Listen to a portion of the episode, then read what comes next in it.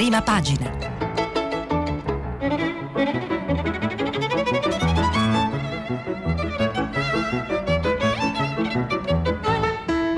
Questa settimana i giornali sono letti e commentati da Stefano Lampertico, direttore del mensile Scarpe de Tennis.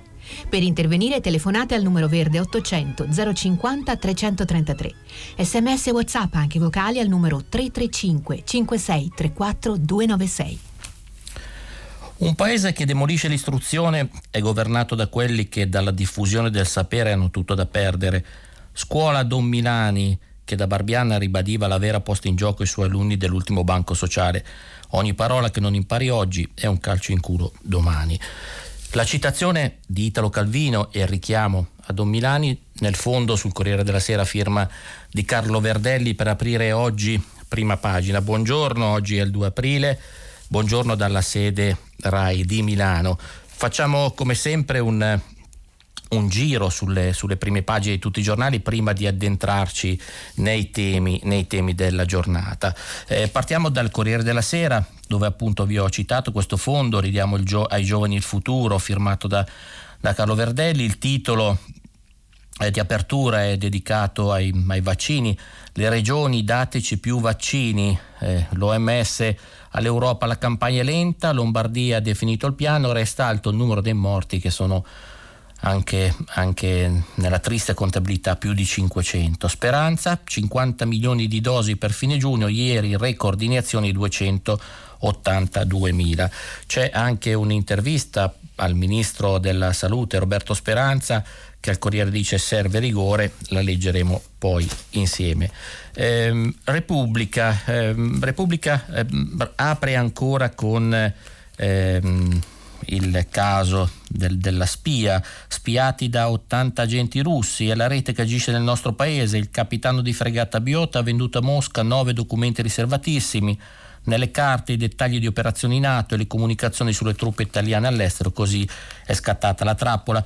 Questa è l'apertura di Repubblica che in taglio alto richiama il tema dei vaccini, dopo il record dosi quasi finite, le regioni a rischio blocco e poi una, un'immagine in, prima pagina che eh, accompagna il servizio di Federico Rampini dedicata alla riapertura dello Yankee Stadium a New York riapre lo stadio e riapre agli immuni.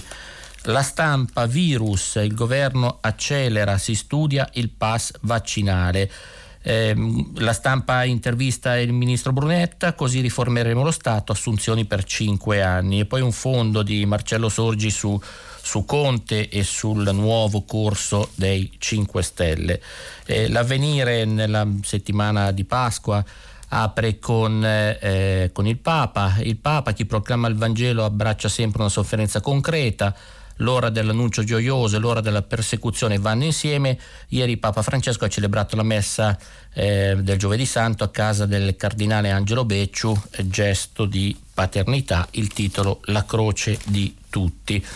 Il Fatto Quotidiano eh, apre con, eh, con, il nuovo corso dei, dei 5 Stelle, rifondazione, il discorso che ieri ha fatto l'ex primo ministro Conte, il Conte verde, ecco il piano per i 5 Stelle, onesti e capaci nel catenaccio, carta di principi per aprirsi a tutti, democrazia digitale, organizzazione, ecologia, legalità, giustizia sociale e cambio di simbolo con nuove stelle. Questi sono i temi che saranno centrali nella discussione dei 5 Stelle nel prossimo nei prossimi, nei prossimi, giorni. Il giornale apre con eh, l'emergenza ospedali, con un'intervista al primario del San Raffaele eh, a firma del direttore Alessandro Sallusti, emergenza ospedali, l'allarme di Zangrillo, non solo Covid, tra i ricoverati 8 pazienti su 10 hanno gravi patologie che non c'entrano col virus, ma nessuno ci pensa. Zangrillo poi eh, entra anche nel merito appunto delle eh, posizioni che aveva assunto lo scorso anno e, e, spiega anche perché ha modificato un po' la sua strategia comunicativa in questa intervista a Sallusti. C'è anche una, un richiamo alla polemica sul mm, decreto legge Zan che fermò alle Camere, eh, qui ovviamente in chiave critica e lo di Fedez il canto stonato di chi vuole zittire la Lega. Vedremo invece su altri giornali l'intervento di altri artisti come, come Levante a difesa, a difesa del, dei contenuti del DDL. Libero, Draghi prende in giro Salvini, italiani trattati dei galeotti di Serie B il leader della Lega ha subito la chiusura totale fino al 30 aprile e i suoi sostenitori protestano. Il capitano in questa maggioranza solo da perdere, così spara contro Speranza e Orlando. E c'è un fondo di Vittorio Feltri che eh, invita eh, Salvini a scendere dal pero, come recita il titolo, e tornare a Milano.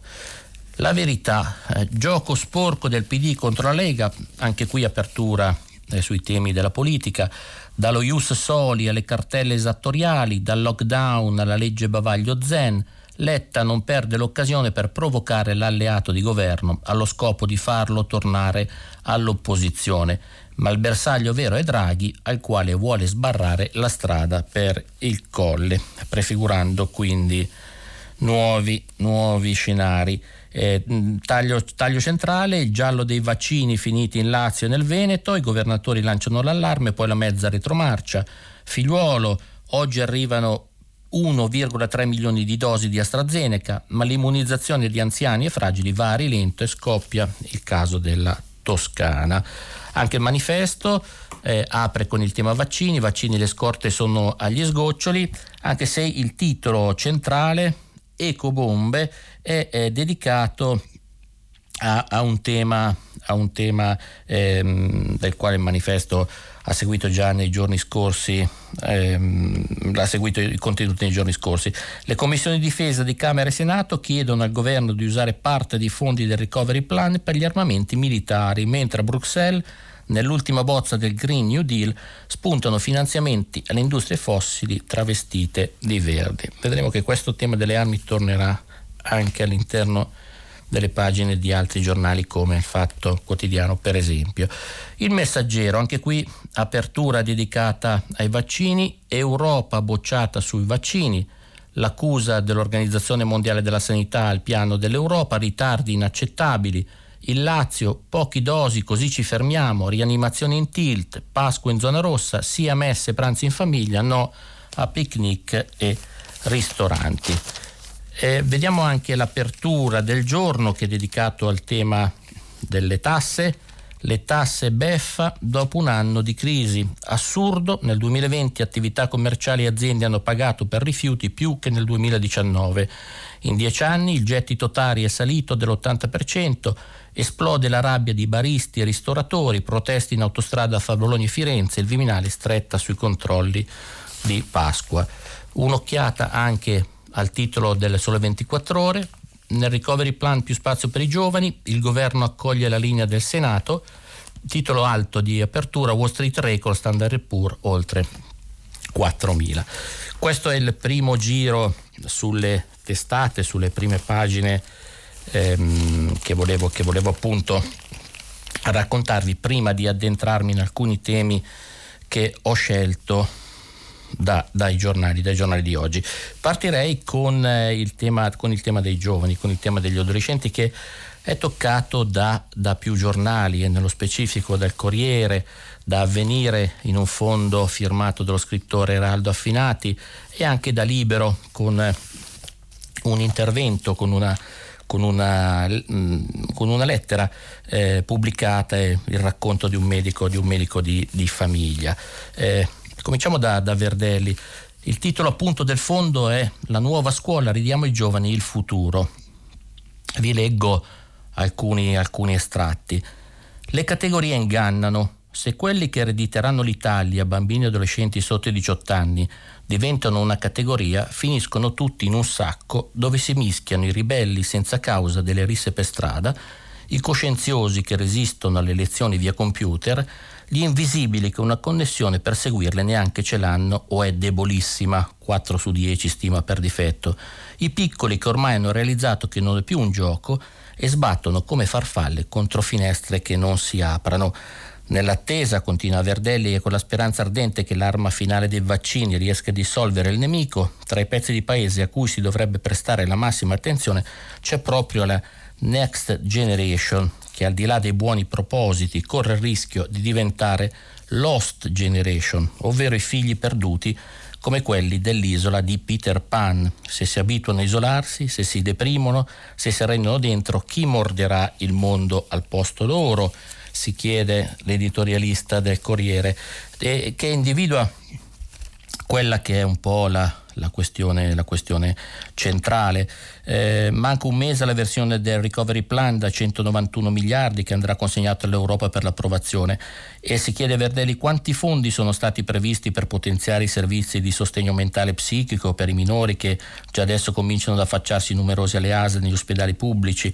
Al momento stanziamenti zero come non sembra alle viste un progetto capillare circostanziato per adeguare le scuole non al dopo virus che è rimandato a data indefinibile, ma alla convivenza con il virus che è la condizione certa per i mesi e forse gli anni a venire. E qui l'elenco delle cose da fare è lungo, eh, al di là appunto dei volonterosi banchi a rotelle, quindi insegnanti operatori vaccinati, sistemi per il ricambio d'aria nelle aule, igienizzazione quotidiana, classi dimezzate di numero, servizio di mensa garantito in tutto il paese, un trasporto pubblico organizzato e potenziato e dice questo è il momento di, di decidere. Sul tema, come vi dicevo, eh, su Libero interviene anche un medico di famiglia che riprende questo, questo, questo tema appunto degli adolescenti fra ansia e incapacità di sognare se stessi.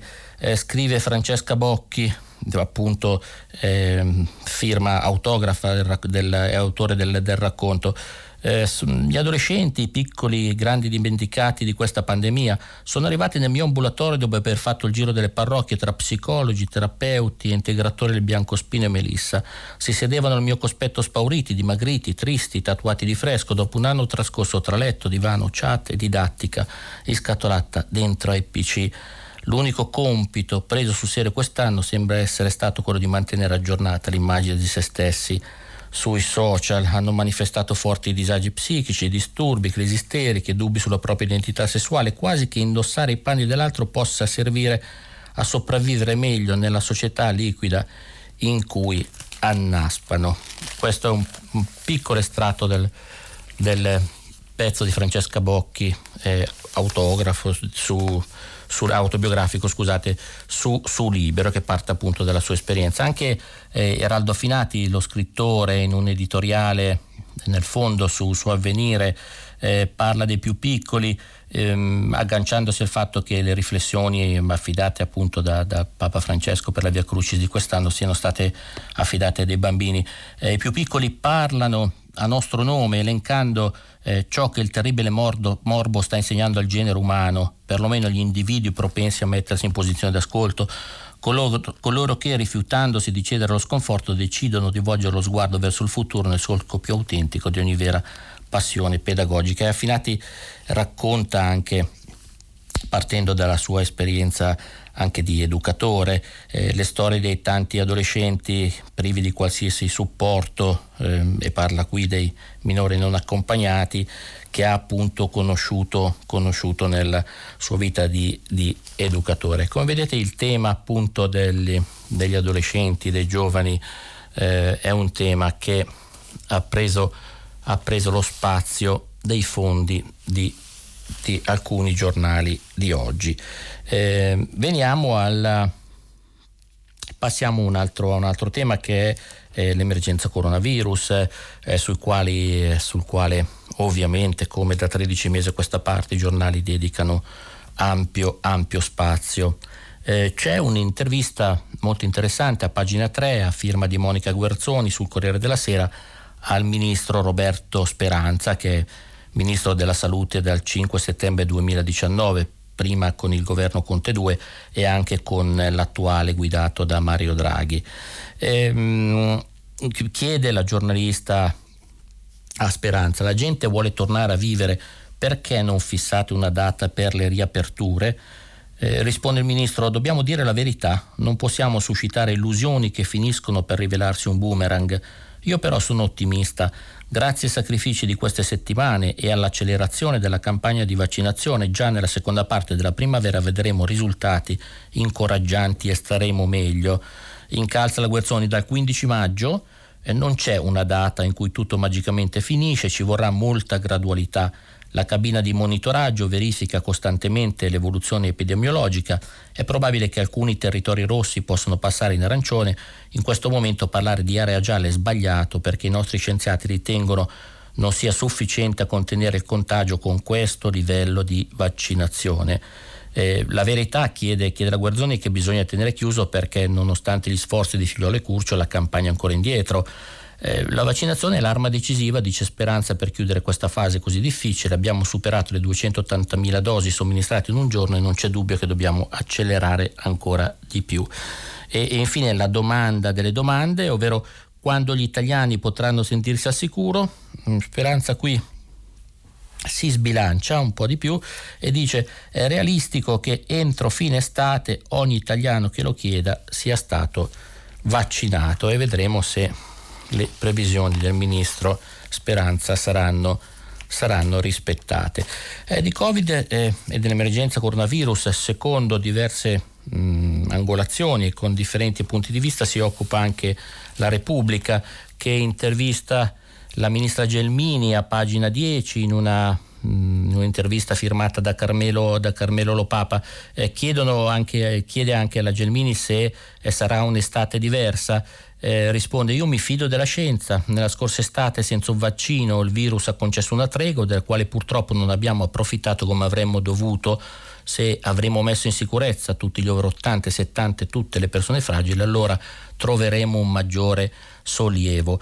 E poi un riferimento alla situazione economica, ehm, Carmelo il Papa dice la situazione economica volge, volge al tragico, la Gelmini risponde a metà aprile voteremo un nuovo scostamento di bilancio che noi chiediamo sia almeno di 20 miliardi di euro. Pensiamo a interventi mirati per bar, ristoranti, palestre e tutte le attività chiuse da oltre un anno. Proviamo a dare un aiuto ma anche una prospettiva. Su Repubblica c'è anche la, la storia, l'intervista, al sindacalista piemontese ehm, Airaudo, Giorgio Airaudo, che ha perso, che ha perso il, il, padre il 21 di marzo e che ha perso anche la madre, la madrelina, eh, ieri. E, mh, mm, Sara Strippoli nell'intervista alla, alla sindacalista piemontese eh, della FIOM chiede, eh, oltre che addentrarsi nella, nella sua storia, chiede le persone fragili meritano le scuse di chi governa? E risponde a Iraudo, i miei genitori e come loro una generazione di anziani che ha dato moltissimo e chiesto molto poco avrebbero avuto bisogno di più attenzione. Invece sono finiti in una specie di lotteria in cui il medico ti scrive e nessuno sa quando e soprattutto con quali criteri sei convocato prima o dopo di altri. E trova, chiede, chiede la giornalista, eh, che chi assiste anziani e fragili eh, sia stato dimenticato. Nell'RSA la scorsa estate è stato uno strazio, ma molti anziani sono stati assistiti con grandi sacrifici in famiglia e con chi si cura di loro ha diritto ad essere vaccinato affinché l'intero nucleo dei fragili sia protetto. Questo è un tema eh, che abbiamo già affrontato anche, anche, nei giorni scorsi. Eh, c'è anche una pagina, pagina 11, mm, un'intera pagina dedicata alle vacanze in un pezzo su Repubblica di Viola Giannoli. L'Italia prenota l'estate in anticipo, nelle case al mare è già tutto esaurito. Da Forte dei Marmi alla Costa Smeralda, dalla Romagna ai Trulli, eh, ecco le località più gettonate, vince ancora il turismo di prossimità. Si prefigura quindi un'estate, eh, un'estate da trascorrere in Italia e un'estate con il tutto esaurito. Eh, vi dicevo di questo richiamo anche in prima pagina su Repubblica, eh, questo pezzo di Federico, Federico Rampini, eh, questa corrispondenza da New York. Eh, interessante perché appunto racconta come mh, mm, New York si stia riaccendendo e come soprattutto allo Yankee Stadium eh, siano tornati o stiano per tornare anche, anche i tifosi. Eh, scrive, scrive Rampini a pagina 13 di Repubblica la grande festa che a questo ritorno dei New York Yankees eh, in mezzo al loro pubblico in carne ed ossa è l'ultima conferma che si aggiunge a tanti altri segnali positivi. In questo stato le vaccinazioni procedono così velocemente che già ora vi hanno accesso tutti dai 50 anni in su. Tra una settimana cadranno le barriere di età e potranno prenotarsi per l'inoculazione newyorkesi dai 16 anni in su, in attesa che la nostra autorità dei farmaci dia via libera anche per i bambini. Eh, Rampini eh, scrive a proposito di quanto sta, sta accadendo eh, a New York negli Stati Uniti, l'uscita del tunnel della pandemia sta avvenendo con un'accelerazione dei tempi quasi simmetrica a quel che accade un anno fa, quando la situazione peggiorò a gran velocità. La riapertura di ristoranti e cinema sembra già una notizia vecchia, molte attrazioni turistiche della Grande Mela sono tornate alla tradizione irritante per noi residenti del tutto esaurito e quindi uno scenario in cambiamento negli Stati Uniti. Zangrillo sul, sul giornale. Eh, come vi dicevo prima c'è una, una lunga intervista a firma di Alessandro Sallusti a Zangrillo, eh, il primario del San Raffaele. Eh, chiede Sallusti a Zangrillo che cosa le è pesato di più in questo, in questo, periodo. Dice: A inizio novembre mi sono accorto che stavo alimentando polemiche inutili e spesso cattive, comunicando in modo non allineato.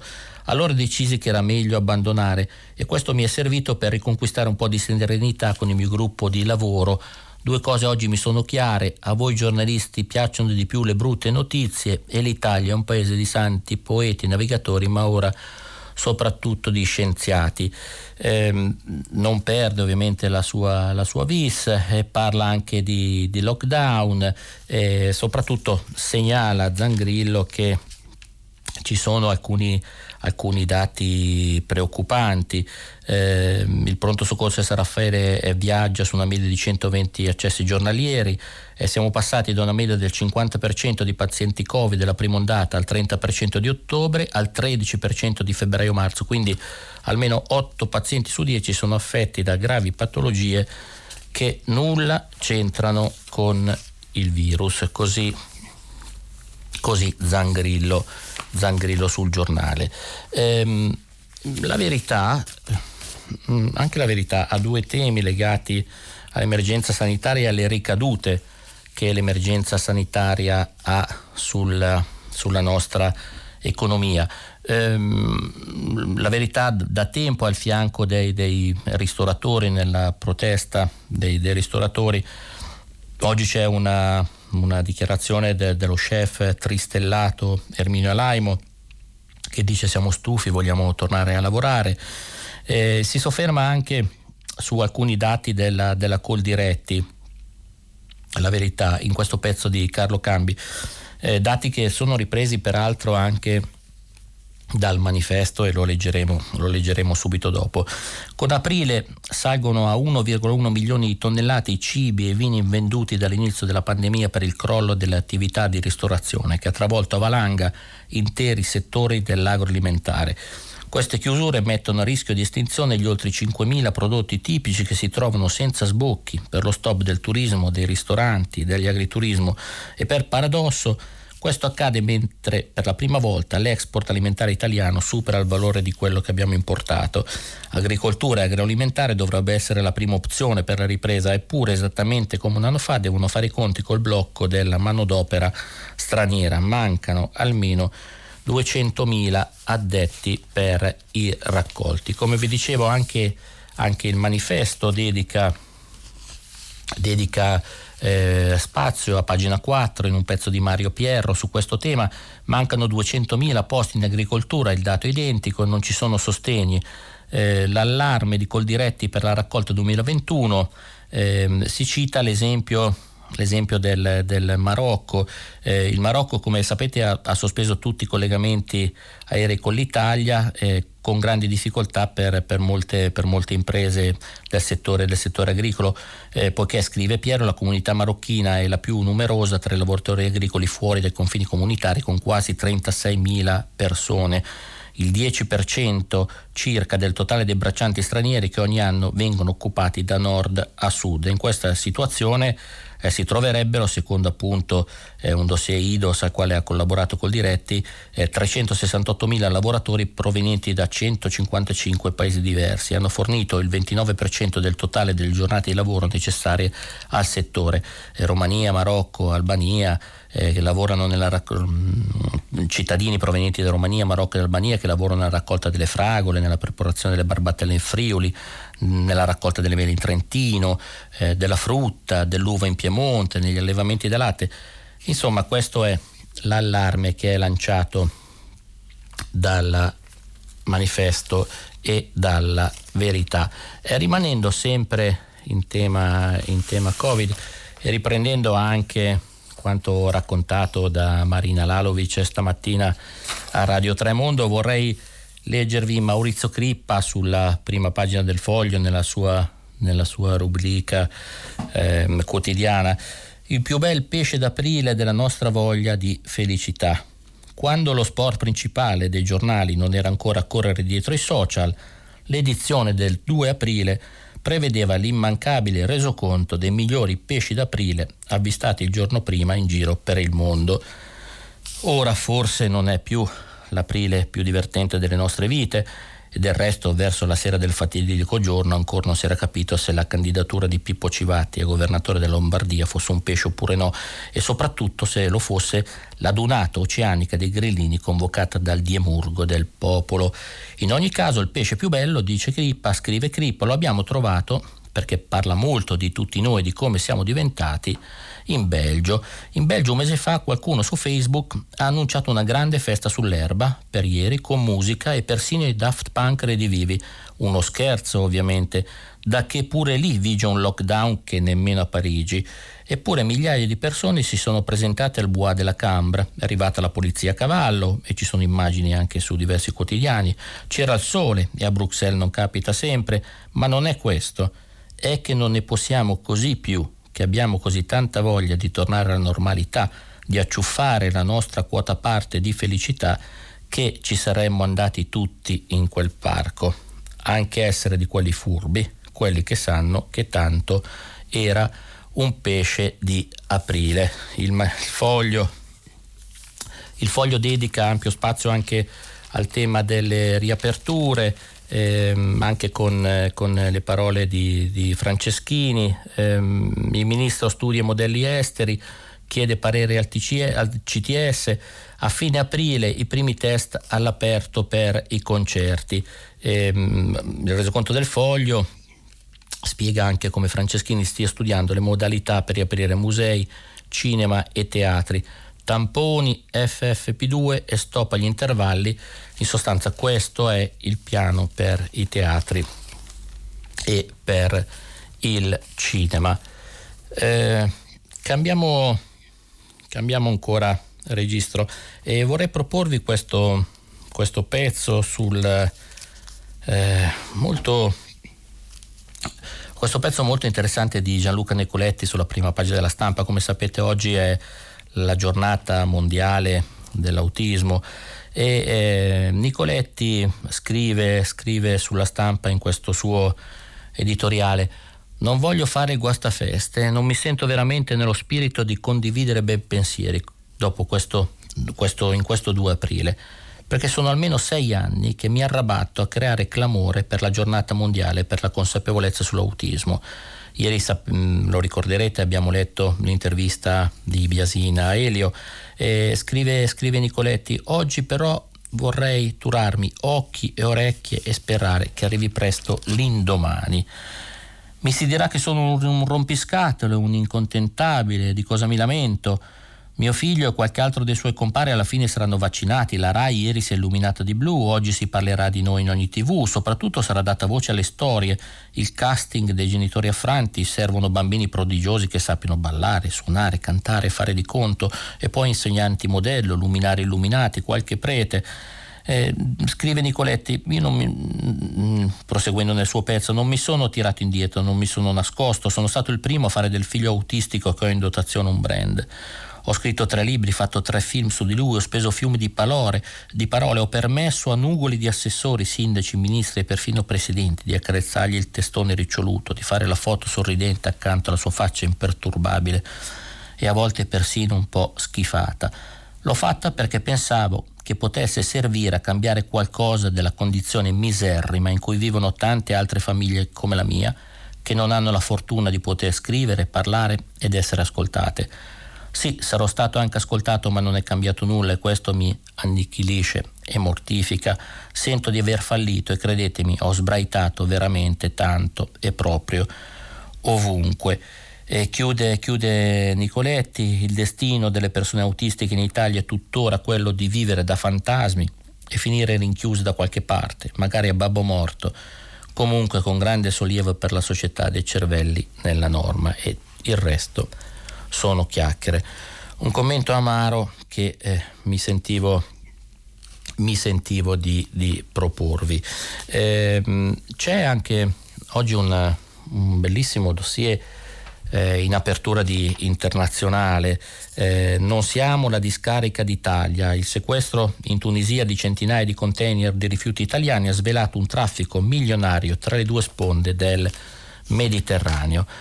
Internazionale dedica appunto al servizio di copertina a questa, questa vicenda in, un, in, una bellissima inchiesta, una lunga inchiesta di Stefano Liberti e Angelo Mastrandrea. Eh, la Tunisia non è una discarica, il sequestro a Sus in Tunisia di centinaia di container di rifiuti arrivati da Salerno ha fatto scoppiare uno scandalo ambientale e ha svelato un traffico milionario tra le due sponde del Mediterraneo. E siamo a un tema, a un tema eh, delicato, eh, l'attacco della, dell'inchiesta. I container occupano la banchina in tutta la sua lunghezza, sono 212 impilati a 3 a 3, ben visibili dal lungomare e dalla Medina che domina la città.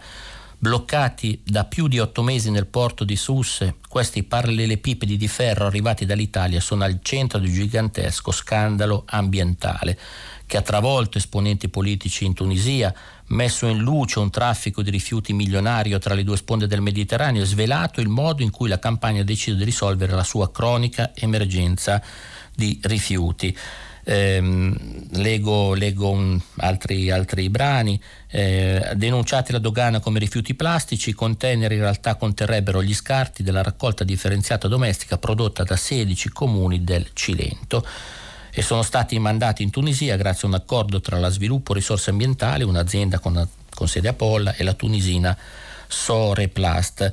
E si chiedono ma come è stato possibile che l'immondizia di 16 comuni del Cilento sia stata spedita su una nave in Tunisia, un paese che ha già difficoltà a gestire la propria spazzatura, chi ha dato le autorizzazioni e a queste domande eh, danno risposta, eh, dà risposta appunto questa lunga inchiesta eh, di internazionale che, che, apre appunto l'edizione in edicola, in edicola da, da, oggi.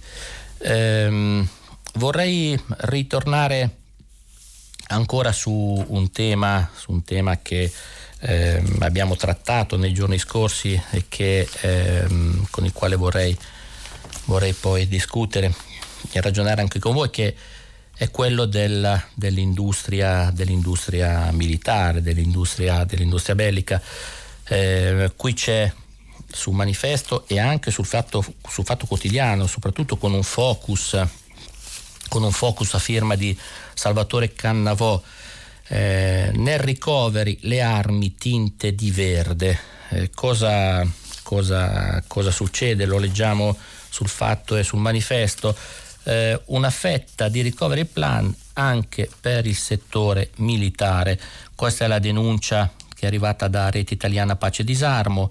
Ehm, che, ha, che, ha, scoperto appunto che una parte dei fondi del recovery plan verrebbe destinata per rinnovare la capacità e i sistemi d'arma a disposizione dello strumento militare. È un tentativo di greenwashing, ovvero di lavaggio verde dell'industria delle armi che Rete Italiana Pace e Disarmo e i quotidiani che, che pubblicano questo, questo appello eh, stigmatizzano e rigettano. Eh, questo è un settore, lo ricordo, settore militare che è già ampiamente finanziato dal governo, 27 miliardi di euro, il 18% dei fondi pluriennali di investimento attivi dal 2017 al 2034 ed entra appunto nel piano nazionale di ripresa e resilienza e questo sembra segnare un, un, cambio di passo rispetto alle previsioni del passato governo che inseriva invece il settore militare eh, attraverso alcuni aspetti secondari come l'efficienza energetica degli immobili della difesa, il rafforzamento della, della, sanità, della sanità, militare. Eh, cambio di passo eh, che anche il fatto definisce appunto come le armi tinte di, di verde. Eh, uno sguardo anche alle questioni politiche perché eh, mh, ieri c'è stato il discorso dell'ex premier che ha presentato ai, agli eletti del Movimento 5 Stelle a Grille il, il suo piano di rifondazione. Eh, il Fatto Quotidiano, in questo pezzo di Luca De Carolis, mh, definisce un po' quelli che sono gli obiettivi che, che Conte intende, intende darsi. Eh, lo leggiamo a pagina 7 appunto del fatto in questo pezzo di De Carolis. Eh, Conte vuole un Movimento 5 Stelle ambientalista, oggi ancora più che ieri, nel nome della famosa transizione ecologica, un movimento che promuova la giustizia sociale e la legalità, spalancato la società civile con dei forum, piazze delle idee, a fare da raccordo tra il movimento con tutto quanto sta lì fuori.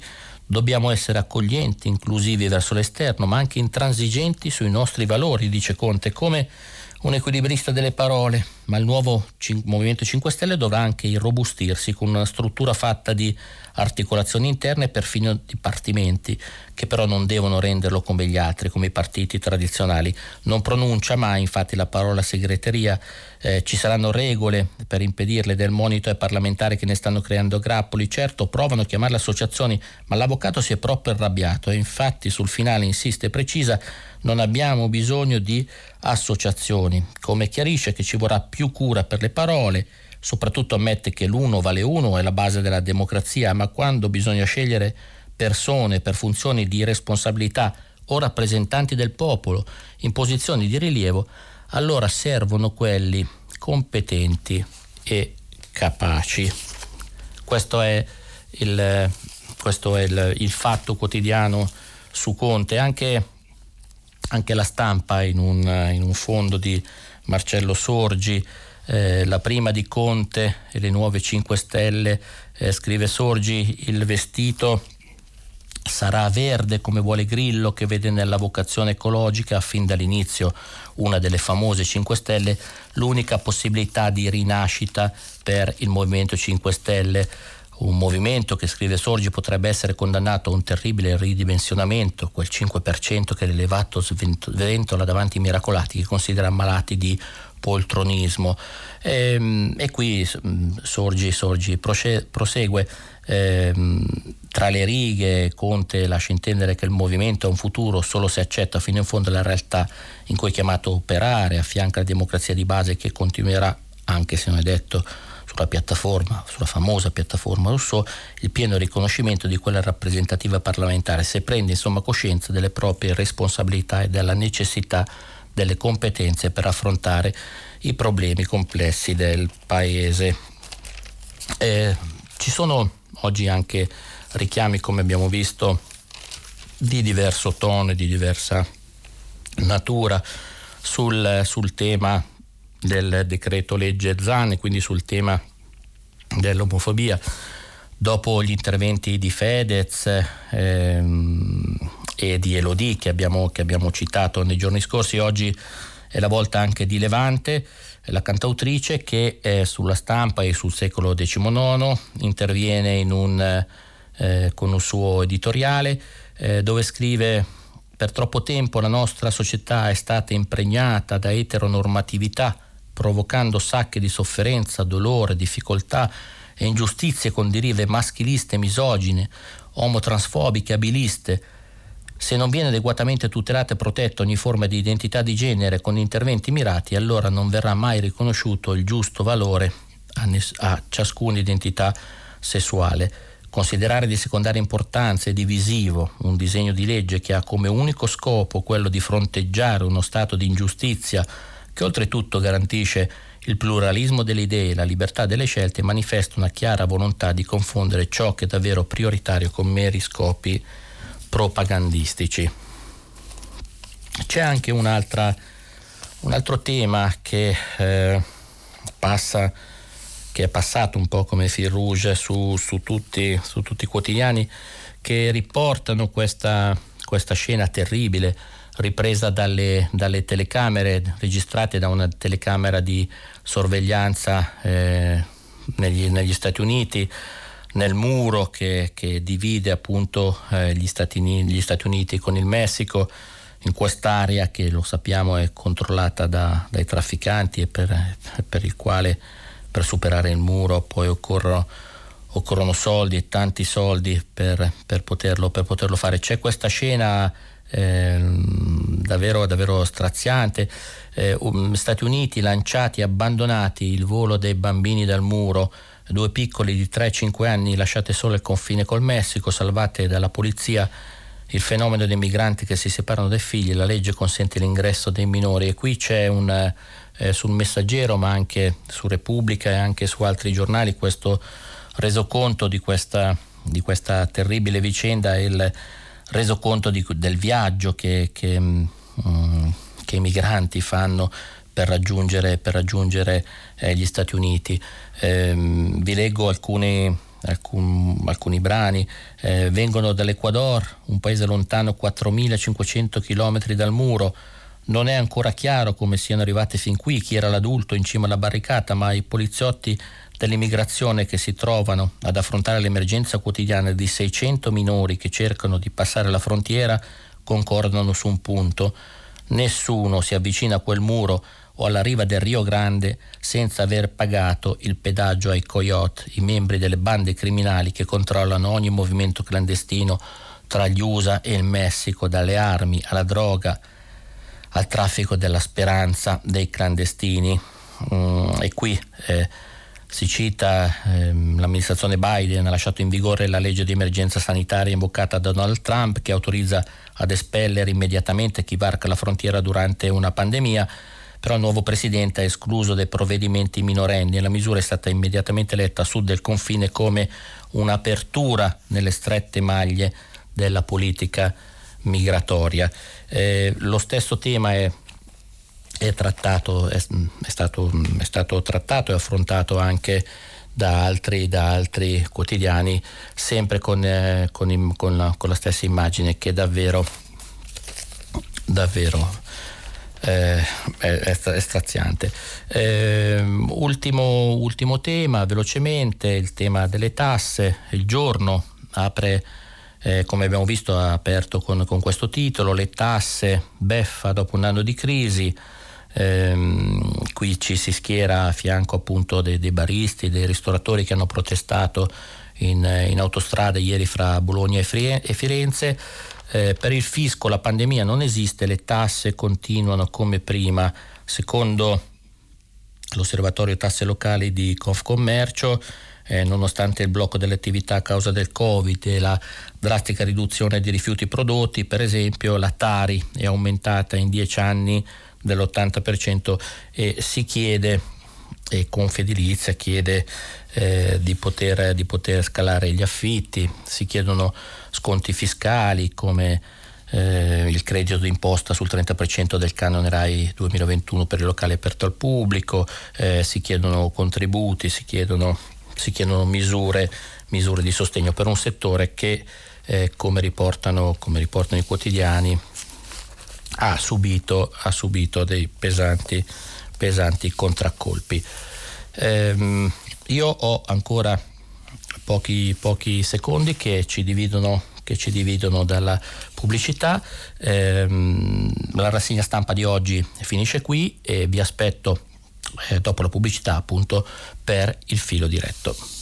Stefano Lampertico, direttore del mensile Scarp de Tennis, ha terminato la lettura dei giornali di oggi. Per intervenire chiamate il numero verde 800 050 333. Sms e WhatsApp anche vocali al numero 335 5634 296. Si apre adesso il filo diretto di prima pagina. Per intervenire e porre domande a Stefano Lampertico, direttore del mensile Scarpe de Tennis, chiamate il numero verde 800 050 333. Sms e WhatsApp, anche vocali, al numero 335 56 34 296. La trasmissione si può ascoltare, riascoltare e scaricare in podcast sul sito di Radio 3 e sull'applicazione RaiPlay Radio. Eccomi allora pronto a, a, rispondere alle telefonate degli ascoltatori. Pronto, buongiorno, abbiamo la prima telefonata in linea.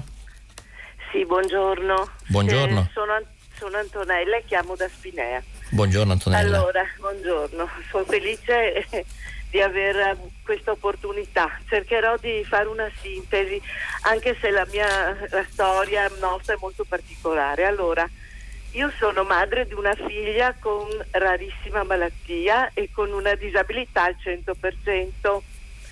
Sto cercando, da appena aperte le possibilità di vaccinazione a gennaio, di iscrivere mia figlia nelle piattaforme inesistenti allora in Veneto, sono veneta, e eh, aperte alle iscrizioni dei fragili e dei disabili solo da ieri sulla carta, perché poi è da ieri eh, che noi non riusciamo con la, il codice fiscale di mia figlia a entrare per iscriverla. Allora sono arrabbiata perché? Perché io a primi di gennaio ho saputo che un sacco di persone in Veneto, solo perché iscritti ad, agli albi professionali, dagli psicologi agli assistenti sociali o agli avvocati oppure tutti gli amministrativi dell'ASL oppure i dipendenti comunali, sono riusciti a entrare nella piattaforma da soli, iscrivendosi, hanno fatto due dosi di Pfizer e Moderna e ne, ne noi siamo rimasti qui ultimi, ancora ultimi. Io sono, eh, ho un grave diabete purtroppo, sono riuscita ieri a iscrivermi, mi hanno dato appuntamento per l'8 di aprile io andrò l'8 di aprile con mia figlia e darò la mia dose a lei, perché lei, che è più grave di me ed è chiusa in casa da 14 mesi, non può farlo, ancora non può farlo. Ripeto, ieri è stata aperta una casella sulla disabilità nella piattaforma che c'è in Veneto, solo ieri dopo nostre ripetute proteste, però ancora una volta non riusciamo ad entrare. La ringrazio, signora Antonella. In giro io vorrei piazzarmi dove fa le conferenze stampa il grande Zaia ed entrare a raccontare la storia. Ieri ci ho provato, sono Bello. blindati con la polizia lì. È una vergogna Lo e sta... del Veneto nessuno parla, del Veneto nessuno parla. Mi scusi, ma io sono fortemente non so, arrabbiata, addolorata perché sempre ultimi, noi siamo sempre stati gli ultimi e ancora lo saremo. La comprendo signora Antonella. E mh, come vede lo spazio appunto di, di prima pagina eh, è, aperto, è, aperto, a tutti, a tutti gli ascoltatori. E mh, quello, che lei, quello, che lei, solleva è, è un tema che abbiamo affrontato eh, ultime, negli ultimi giorni ed è stato affrontato anche nelle, nelle settimane precedenti, che è quello di eh, garantire, come dice lei, eh, e io sono totalmente d'accordo con lei, ehm, la possibilità ai più fragili, la possibilità ai disabili e disabili gravi, a chi vive una forma di fragilità all'interno delle mura, delle mura domestiche, quindi in famiglia di avere un accesso privilegiato alla, al vaccino e quindi alla campagna vaccinale, ma eh, mi spingerei anche um, più in là.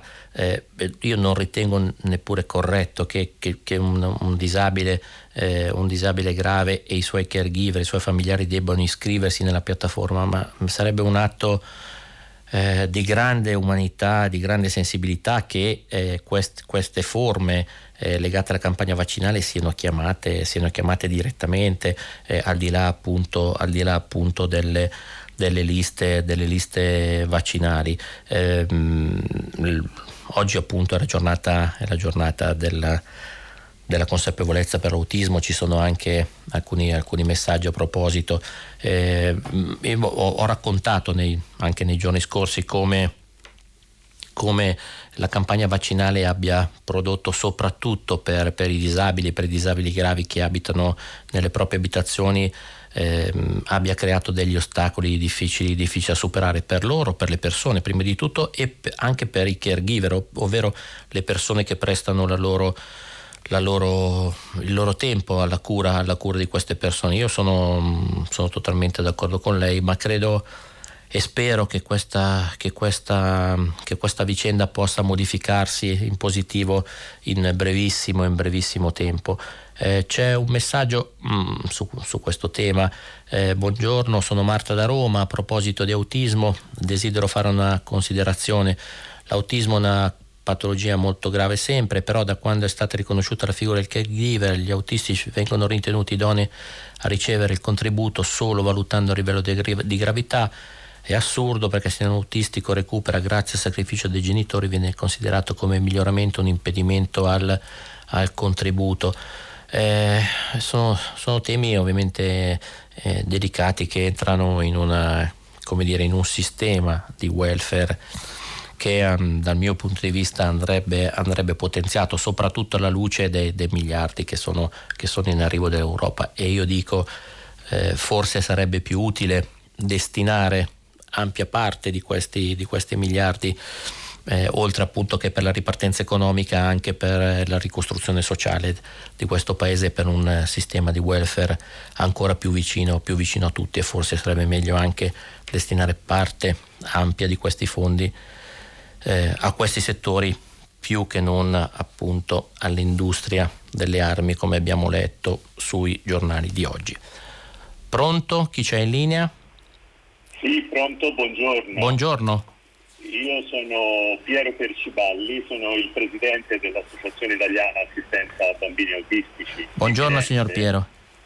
E ringrazio lei, dottor Lampertico, la, la, redazione tutta e gli ascoltatori che ci sentono per, per, lo, per lo, spazio che ci dedicate in questa giornata speciale. E so che di giornate mondiali ce ne sono 365 l'anno, ma in questa giornata vorrei anche in coda alle telefonate e all'articolo di Nicoletti che parlava molto della disperazione in cui ci troviamo in questo periodo. Vorrei però mandare anche un messaggio di speranza e le spiego. La nostra associazione è nata 51 anni fa, cioè prima che la legge Basaglia chiudesse i manicomi anzi è nata proprio perché le nostre prime famiglie 51 anni fa volevano evitare che i nostri figli andassero in manicomio e hanno cercato un'alternativa. L'hanno trovata in neuropsichiatri illuminati che hanno iniziato a percorrere una strada di conoscenza dell'autismo dove non si sapeva in quegli anni nemmeno cosa fosse. Basti pensare che Bettelheim in, America dichiarava che l'autismo era colpa delle mamme, delle mamme frigo che non davano affetto ai propri figli. Quindi 51 anni di storia hanno fatto sì che la IAPA oggi possa dire che fra 20 giorni, il 22 di aprile, inaugureremo il primo centro residenziale per autistici adulti, cioè per quei nostri adulti che non hanno più genitori o che comunque hanno famiglie così anziane o con gravi patologie che non possono più badare a loro. Quindi questa, questo messaggio oggi vorrei che fosse anche un messaggio di speranza, cioè è possibile con una sinergia, come ha detto bene lei, tra istituzioni e in questo caso associazioni di genitori che si occupano dei loro figli insieme a operatori specializzati e cresciuti insieme a noi, possono oggi dire che quando le istituzioni si incontrano e le istituzioni non come parola vaga, ma come persone che a livello della regione toscana in questo caso, attraverso la ASL nostra della, della Toscana Centro, quando si mettono insieme queste sinergie si può far sì che i soldi vengano spesi bene per dare una speranza a noi che, come diceva Nicoletti, di speranza ne abbiamo sempre meno.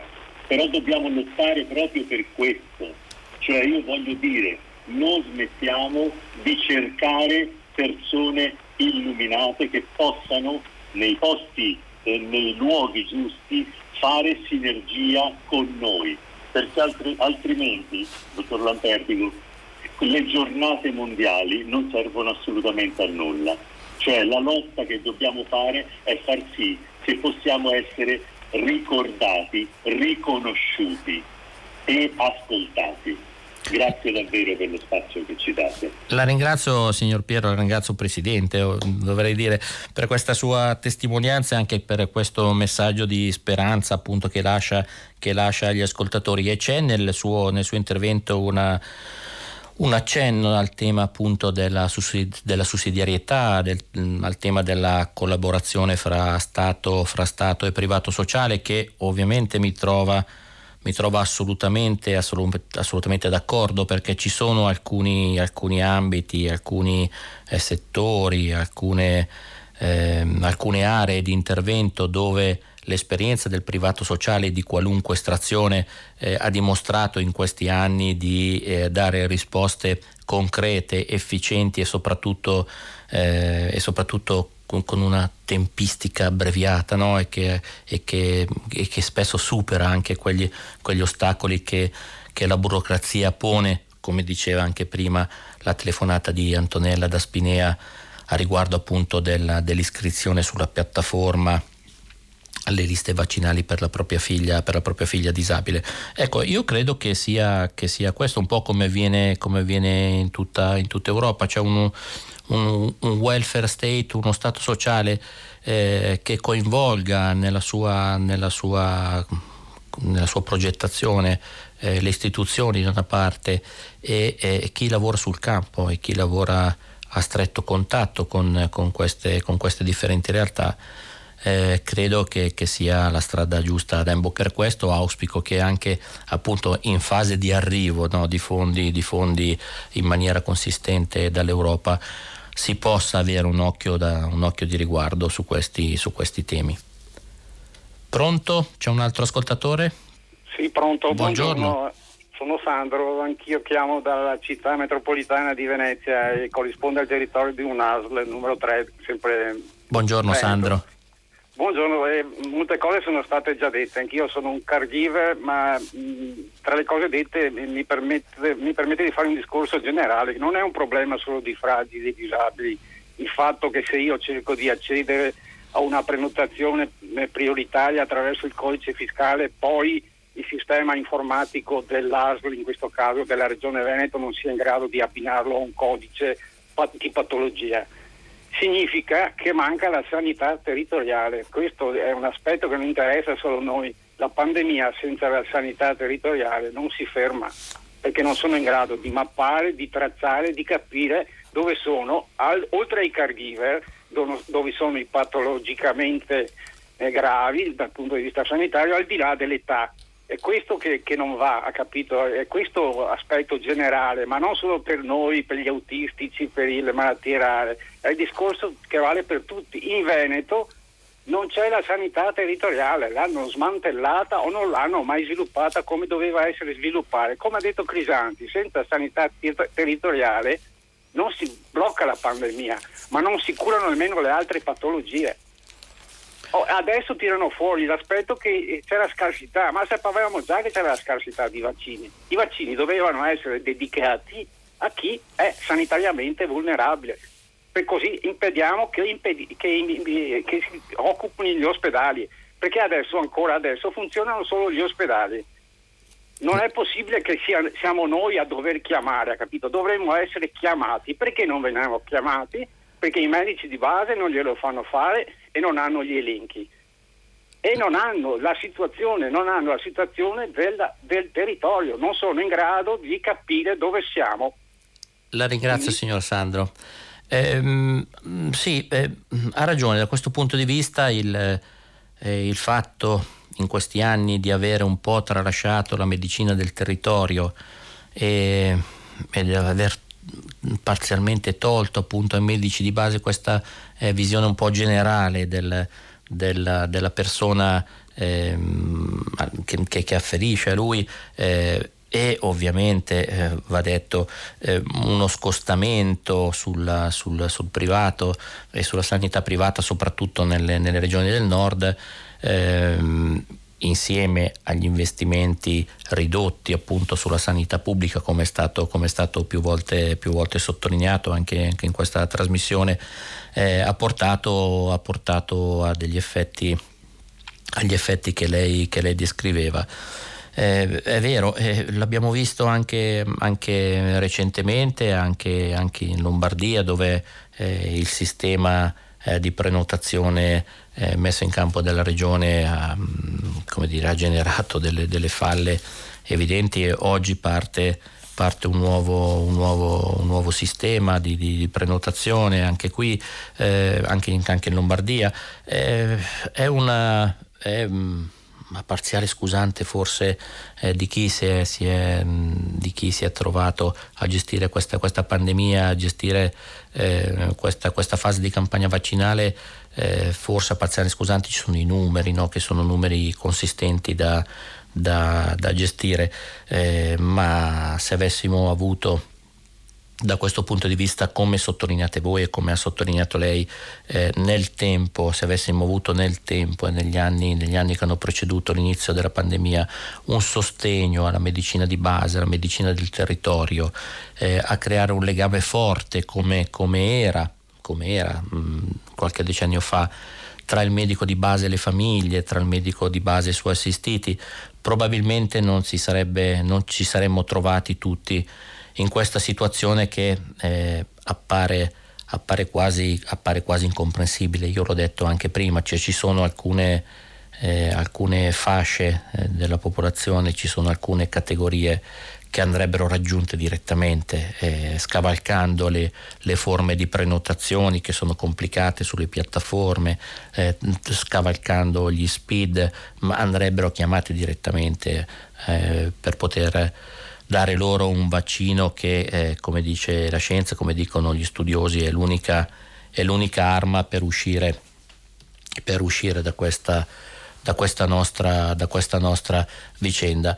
Eh, ci sono anche alcuni messaggi, non si può proprio trovare un nome in italiano per caregiver, sì, abbiamo provato a tradurlo appunto con le persone che prestano la propria cura, a volte la sintesi inglese a volte la sintesi inglese aiuta. Eh, Michele, persino il professor Zangrillo nella sua intervista ha scoperto che è necessario rafforzare la medicina di base. Forse anche in Lombardia ci si comincia ad accorgere che il modello di sanità perseguito per anni non è il migliore possibile e ne abbiamo, ne abbiamo, parlato proprio poco fa. E ancora un altro messaggio, sono Maria Grazia da Treviso, condivido pienamente quello che ha detto la signora precedente con la ragazza disabile, la signora Antonella da Spinia. Anch'io una ragazza disabile inserita nel gruppo SIL del distretto di Conegliano, sono riuscita a far vaccinare mia figlia in modo autonomo in quanto nessuno ente di appartenenza, mail, mandata a tutti i siti, nulla, quando sarebbe stato semplice attingere dalle liste dell'Inps per avere tutte le liste delle categorie protette. E ancora Marina da Cremona, la storia della signora Veneta va urlata in tutte le direzioni, eh, la tanto vituperata Lombardia i disabili li ha già vaccinati, i genitori che le accudiscono sono in coda in attesa di essere chiamati, ma allora Zaia quale efficienza va propagandando? Questa è Marina di, di Cremona e poi tanti altri messaggi su quali, su quali torniamo dopo un po' sugli stessi temi. Eh, c'è un'altra telefonata in linea? Pronto? Pronto, buongiorno. Buongiorno. Eh, eh, ringrazio quindi dello spazio che mi viene concesso. Come, e, come si chiama e da dove chiama? Io chiamo dalla provincia di Livorno, sono Gianfranco Marinari. Buongiorno Gianfranco. E, ehm, dunque, io vorrei dei chiarimenti, se possibile, ehm, riguardo alla questione ecologica. Eh, abbiamo avuto in questo periodo tre riferimenti molto autorevoli, uno viene da eh, Papa Bergoglio eh, con la sua enciclica, un altro viene dal governo Draghi che parla di transizione ecologica. E un altro è, è recentissimo, è quello del cosiddetto Conte Verde, eh, cioè dell'avvocato Conte che eh, nel suo sue, nel suo discorso ehm, in cui eh, si è rivolto per una nuova fondazione, rifondazione del Movimento 5 Stelle, ha parlato per la prima volta eh, nell'area politica di ecologia integrale. Allora io vorrei chiederle eh, che cosa si intende per transizione ecologica da parte del dottor Draghi, che cosa, intende, che cosa intende l'avvocato Conte per ecologia integrale e il riferimento anche all'enciclica recente eh, di Papa Bergoglio. La ringrazio, signor Gianfranco. Ehm, guardi, io le posso dire quello che eh, ovviamente eh, gli organi di stampa ehm, ci presentano no? su, su, questo nuovo, eh, chiamiamolo così, questo nuovo eh, utilizzo ancora una, un termine in inglese, mi perdoneranno gli ascoltatori, questo nuovo Green New Deal, eh, ovvero questa, questa, ripartenza, questa ripartenza questa ripartenza, questa ripartenza verde. Eh, noi ne abbiamo, ne abbiamo, parlato ampiamente, ne abbiamo eh, parlato ieri eh, raccontando degli articoli che erano presenti sulla stampa, eh, ci sono anche, anche mh, alcuni pezzi oggi sui giornali che non ho letto e che trattano, che trattano di questo tema. Ho citato appunto i nuovi, i nuovi obiettivi che si pone l'ex Premier Conte per il Movimento 5 Stelle che sulla questione ambientale, eh, come, diceva appunto, come dicevano appunto i giornali di oggi, cioè una di, di quelle famose 5 Stelle era appunto il tema il tema ambientale. Eh, il problema è che al di là delle parole mh, e quindi al di là dell'impegno, al di là eh, dell'impegno soprattutto io dico della società civile, eh, dei movimenti che partono dal basso, eh, dei giovani di Fridays for Future, delle, del, um, dell'attivismo eh, dei, dei, ragazzi su questo, su questo, tema. Abbiamo raccontato lunedì,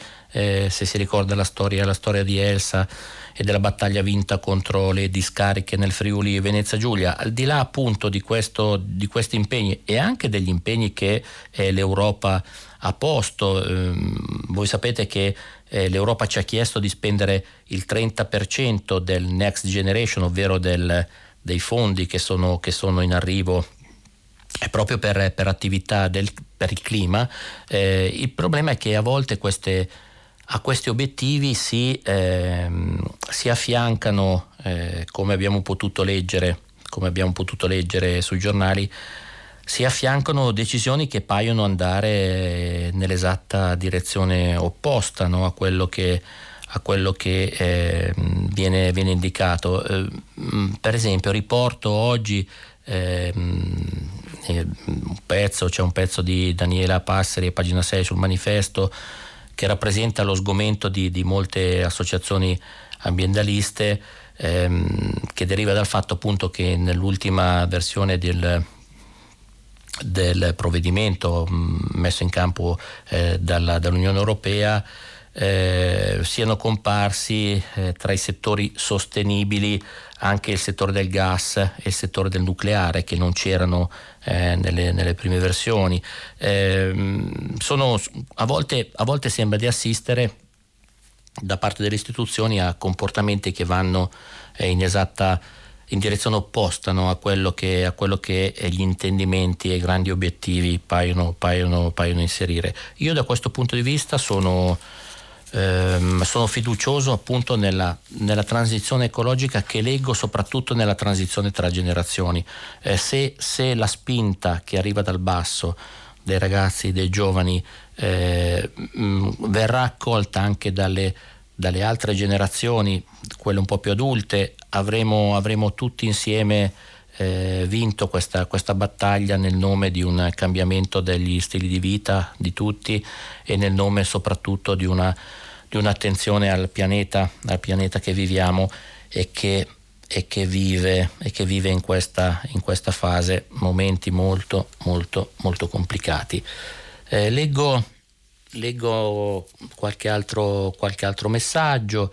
Eh, anche in Puglia i fragili aspettano da settimane i vaccini, eh, usiamo l'italiano, la stampa dovrebbe farsi paladina, dice Francesco, eh, ma cercheremo, cercheremo, di farlo.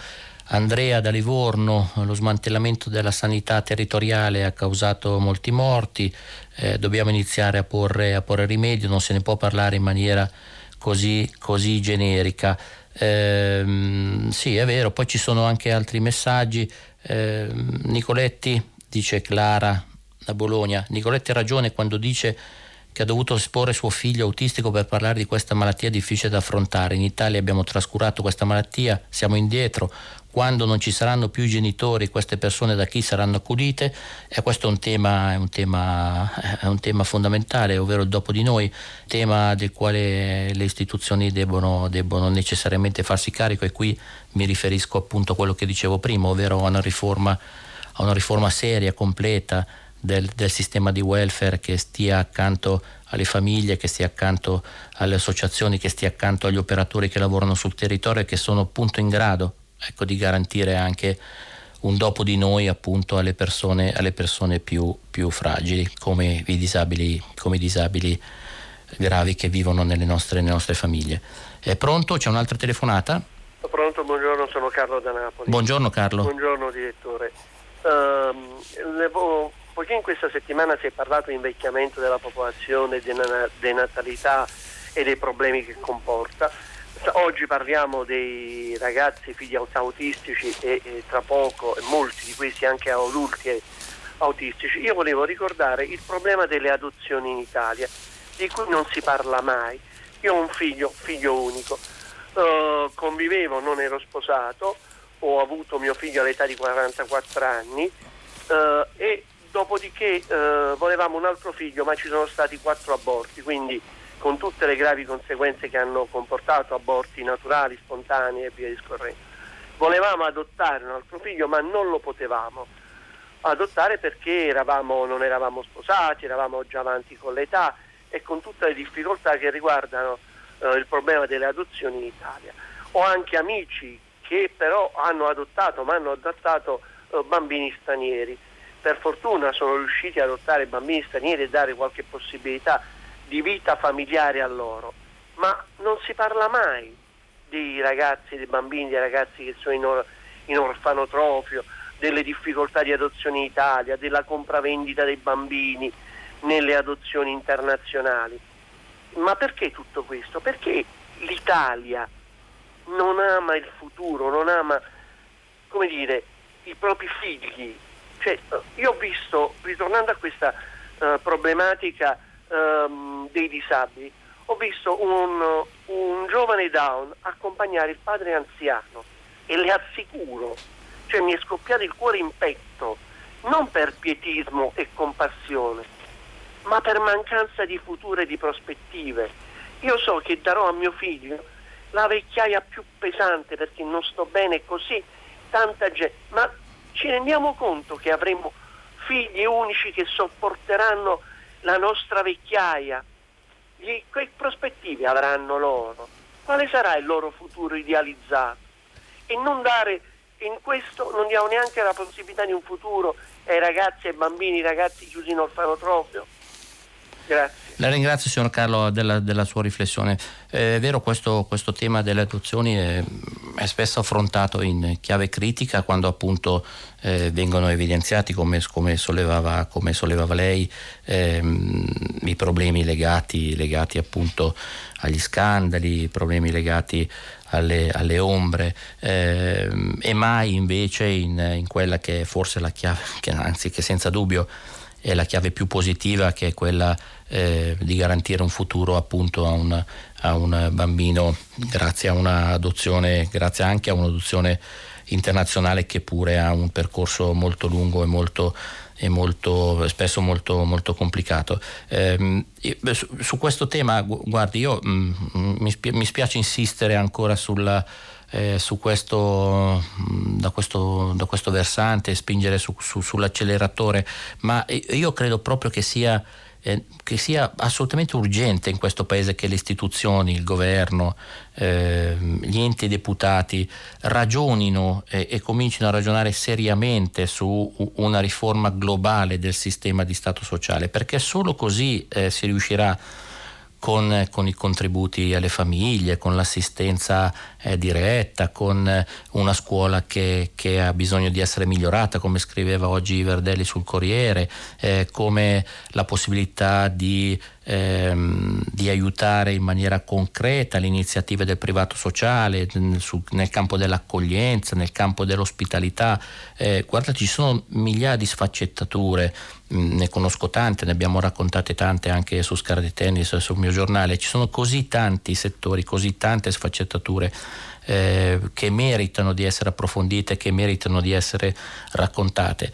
Eh, questo purtroppo, e, e, devo dirlo un po' anche a malincuore, questi 13 mesi di, di pandemia eh, hanno, ed è anche comprensibile per una, per una certa parte, eh, hanno offuscato, hanno offuscato le, le buone notizie, hanno offuscato eh, i bei racconti, hanno offuscato le belle storie che pure esistono in questo paese e una ce la raccontava lei, hanno offuscato queste belle storie che, che sono, sono, rimaste un po' ai margini della, della narrazione principale e sono rimaste un po' ai margini di, del racconto che tutti, che tutti, i giornali fanno eh, in, queste, in queste settimane, in questi mesi per lo più legati al tema, al tema fondamentale che ci coinvolge tutti che è che è quello di superare no, nel più breve tempo possibile eh, gli effetti di una pandemia che si è rivelata devastante appunto non solo sul piano sanitario e i numeri sono lì a testimoniarlo,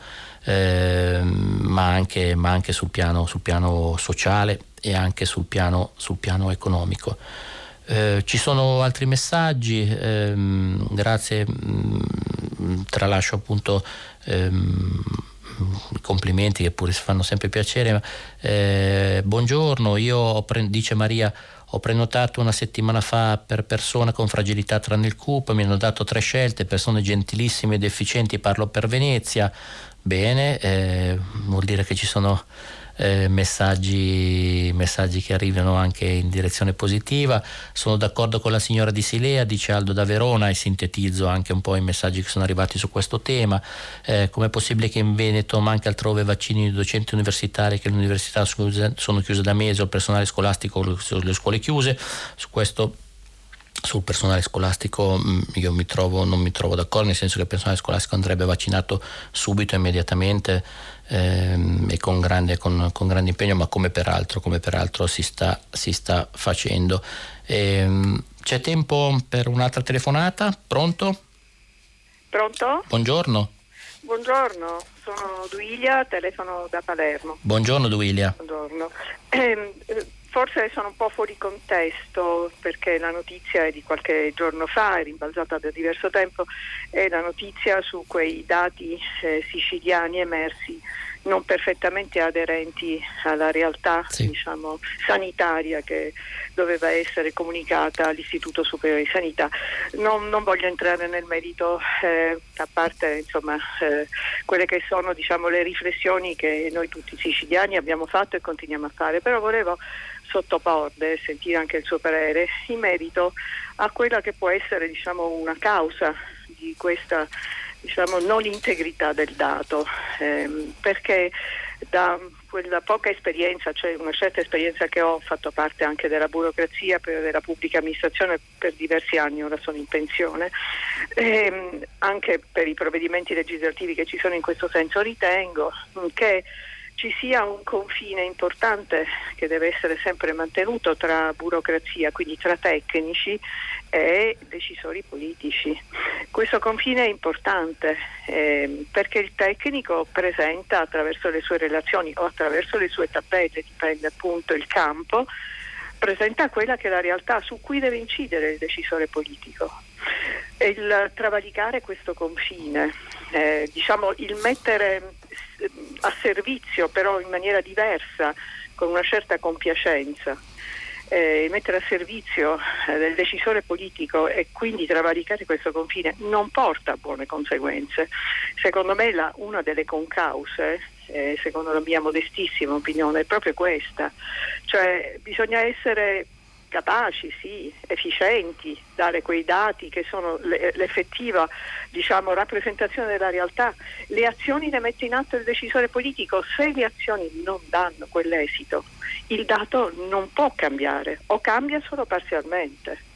Quindi è importante mantenere, come diciamo noi o dicevamo noi, lo dicono ancora oggi tutta la pretola dei burocrati, la schiena dritta.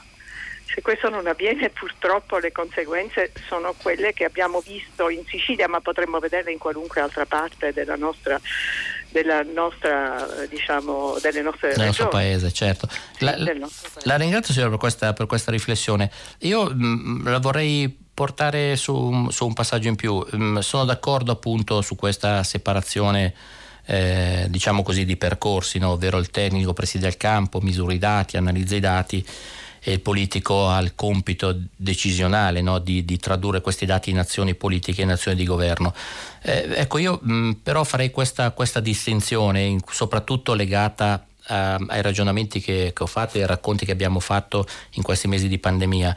Eh, mh, bisogna, bisogna, secondo me distinguere tra i vari livelli. Per esempio eh, a livello municipale io ho visto il grande impegno di tantissimi sindaci, di tantissimi eh, amministratori che si sono rimboccati le maniche eh, nella difficoltà, che hanno che hanno anche superato gli ostacoli che spesso la burocrazia ha messo in campo nei rapporti fra enti di diverso livello e parlo di, eh, parlo di comuni, di, parlo di rapporto tra comuni e regioni, parlo di rapporto tra comuni e aziende sanitarie, eh, molto spesso complicati, molto spesso ostacolati appunto da, da un dialogo difficile, difficile, da intraprendere. E tantissimi sindaci in prima linea che, hanno, che si sono rimboccati le maniche, che hanno, hanno tolto la fascia tricolore per mettere, per mettere, quasi il grembiule del servizio no? e mettersi a disposizione delle persone, mettersi a disposizione delle persone più fragili, degli anziani.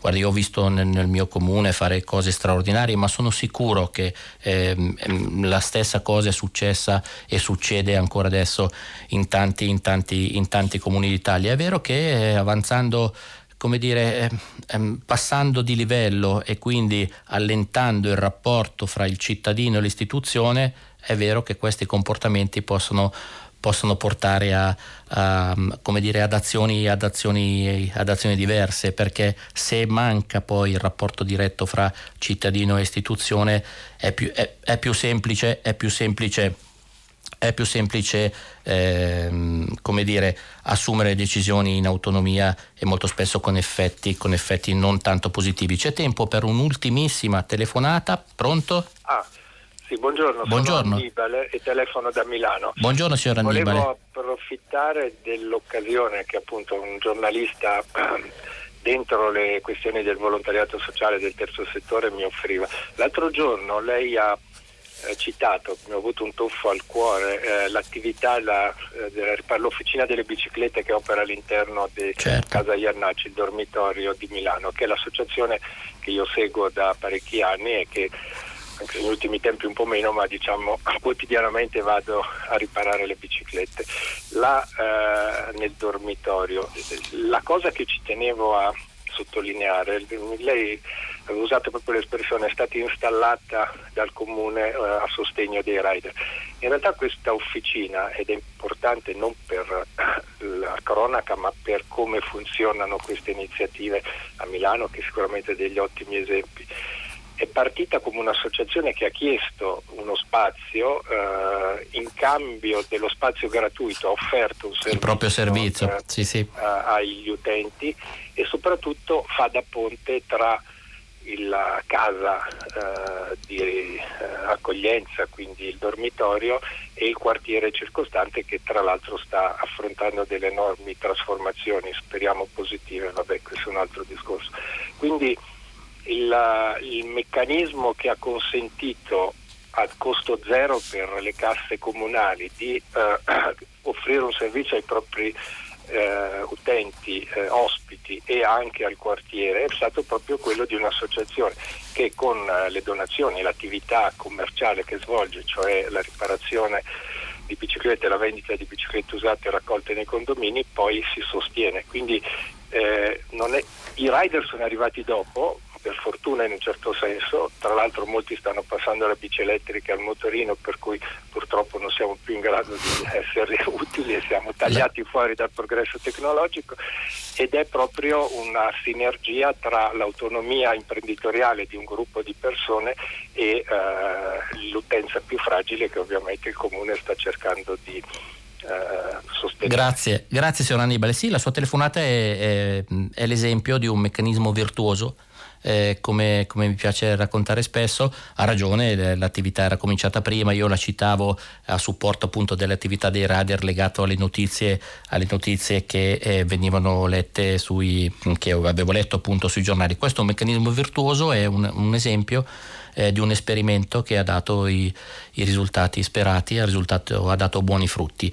Eh, noi ci fermiamo qui e dopo il giornale radio Nicola La Gioia conduce pagina 3 a seguire le novità musicali di primo movimento e alle 10 come sempre tutta la città ne parla, approfondirà un tema posto da voi ascoltatori e potete riascoltarci sul sito di Radio 3. Ci sentiamo domani.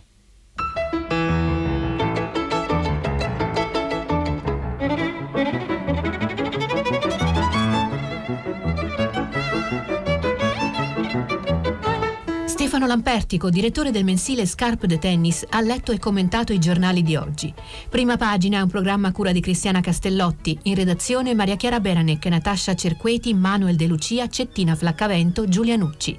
Posta elettronica, prima pagina chiocciolarai.it. La trasmissione si può ascoltare, riascoltare e scaricare in podcast sul sito di Radio 3 e sull'applicazione Rai Play Radio.